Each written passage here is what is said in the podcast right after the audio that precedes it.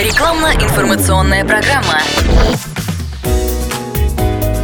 Здоровый разговор.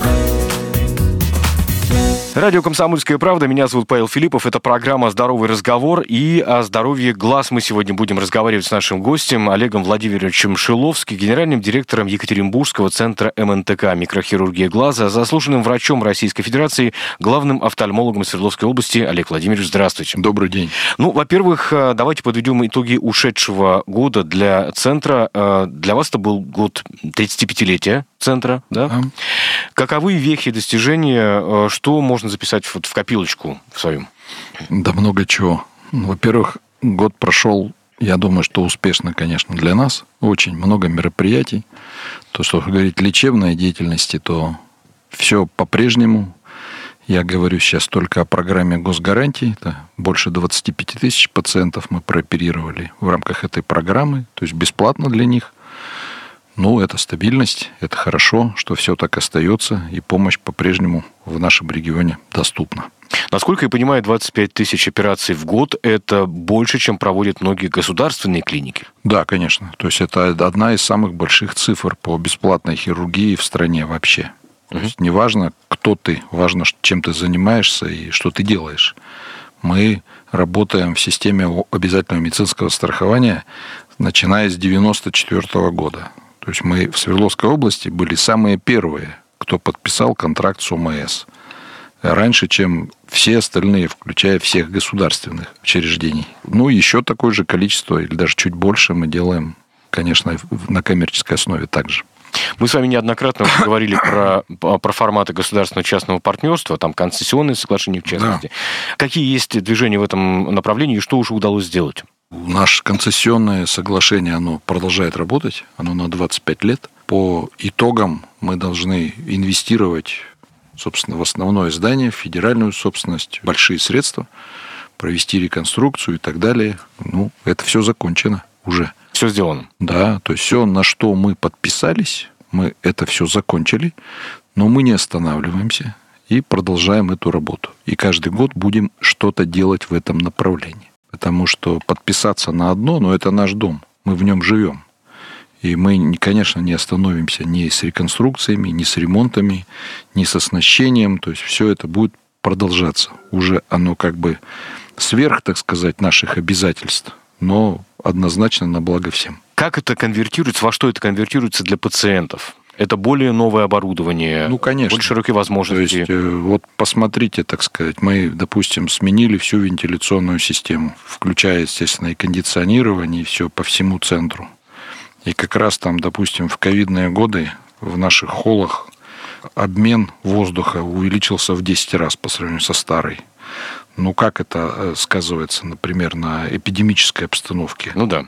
Понятно, да? То есть не надо ничего открывать, значит, это все автоматически заменяется. Это хорошо или плохо? Ну, кроме того, что это комфортно, это еще инфекционная безопасность дополнительно. Там мы делаем там много разных вещей. Там меняем там трубы, стояки, там в этом году мы сделали дополнительно еще два блока с санузлами для инвалидов. Это кардинальная переделка там и так далее. Можно было уже там специальная сантехника, там специальные проемы, двери там и так дальше. Для чего это все делается? Для того, чтобы было комфортнее. Казалось бы, вещи, которые не связаны непосредственно напрямую с лечением пациентов, но все равно это конвертируется в качество Абсолютно. пребывания в центре. Абсолютно, да? да. В следующем году мы продолжим. У нас уже есть план, что мы там будем реконструировать. Я не говорю уже про медицинское оборудование, которое покупается новое в непрерывном режиме. И каждый год это ну, достаточно внушительная сумма ежегодно потому что что-то меняется. Мы не доводим до того, чтобы что-то сломалось, и тогда мы подскочили, побежали покупать. Да? То есть лучше это делать все в плановом порядке. Что вы и делаете? Э, что мы и делаем. Ну и плюс появляются новые какие-то вещи, новые возможности ежегодно. И там, допустим, прибор еще работает, но вышла новая модель, которая превосходит его там по функционалу серьезно. Мы, конечно, покупаем. Пробуем, часто очень через апробацию.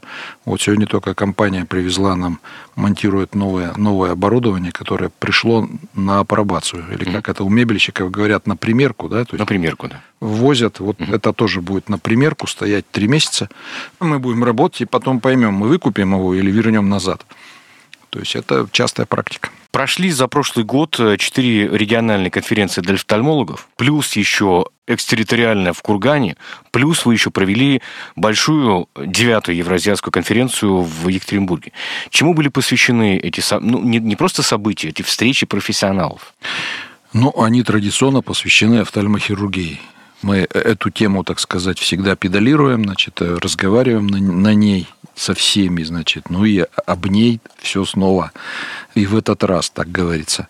Евразиатская конференция, ну это большая конференция, то есть она собрала очно больше тысячи человек на площадку, то есть для офтальмологической конференции, ну это много. Вот, потому что офтальмологов гораздо меньше, чем кардиологов, например, или хирургов. Поэтому, в общем, она, она большая, конечно. Я, и... признаться честно, э, глядя на вашу активность, вашу активную деятельность, думал, что офтальмохирургов, наоборот, больше. Нет, нет, нет конечно, нет. нет. Угу. Вот. Ну и, само собой, разумеется, что и онлайн смотрели там больше, по-моему, двух тысяч человек на постоянной основе. Но это тоже очень здорово состоялся такой обмен мнениями по широким совершенно проблемам, потому что девиз этой конференции был это дискуссионные вопросы глазной хирургии. То есть не те, которые, так сказать, мы решаем каждый день, а те, по которым, так сказать, существует много неоднозначных мнений, как это сделать, например. Да? И такие вопросы остались. Я просто знаю, Разумеется. что операции по катаракте им сколько уже? Не одна сотня лет, наверное? И тем не менее вопросы дискуссионные остаются. Это катаракте не одна сотня лет, так сказать, и сколько э, жив человек, столько и, как говорится, э, есть катаракта, угу. да, но тем не менее, значит, ведь э, существует много разных методов. А потом катаракта – это такое общее понятие, как, например, общее понятие, там, я не знаю, там, автомобиль. У меня есть автомобиль, то есть это информация или нет? Ну, да, но и нет, да? А что, а какое, сколько там, тысячу вопросов. То есть для специалистов есть, да. это для нас есть катаракта, для специалистов есть много разновидностей. Да, разумеется. Понятно. Разумеется. Конечно, дискуссионных вопросов очень много. Правильно ли я понимаю, что благодаря этим конференциям, которые вы проводите, в том числе вот э, Евразиатская конференция в Екатеринбурге, повышается и общее качество осведомленности врачей? Абсолютно. Их Абсолютно. Наработки какие-то. Вот просто заметил на первом ряду на, на, в одном из заседаний, да даже не на одном, сидела очень милая доктор, женщина молодая, которая, как она, она из Ханты-Мансийска приехала, значит, на эту конференцию и очень соскучилась по общению. Она была просто в декрете. И она задавала уйму вопросов абсолютно на всех э, совершенно секциях. Все уже к ней, так сказать, привыкли, вежливо ей отвечали. Потом mm-hmm. она подходила, ну, в куларах еще общалась и так далее. И у ней был такой голод вот на это вот общение, на эту информацию. Это просто пример. То есть таких много. Я сам такой. Мне тоже важно с ними без конца разговаривать, делиться, спорить. И это, ну, здорово, очень здорово. Вот для этого это все проходит на самом деле для общения. Но вы работаете и с молодыми специалистами. Я знаю, что у вас проходит ординатуру молодые врачи, причем не только из э, Свердловской области, из других регионов. Расскажите, пожалуйста, немножко об этом и о сотрудничестве. С какими университетами у вас есть сотрудничество? На ну, много лет, конечно, с нашим университетом. Само собой понятно, раз мы здесь рядом расположены. Да, Уральский государственный медицинский, медицинский наш университет, наша альма-матер, и у нас, в принципе, 90% докторов закончили именно наш университет. В прошлом году мы подписали контракт с Тюменским университетом, и к нам пришли трое ординаторов оттуда на обучение. И я надеюсь, что в этом году мы э, еще и Южноуральский университет медицинский задействуем в Челябинске.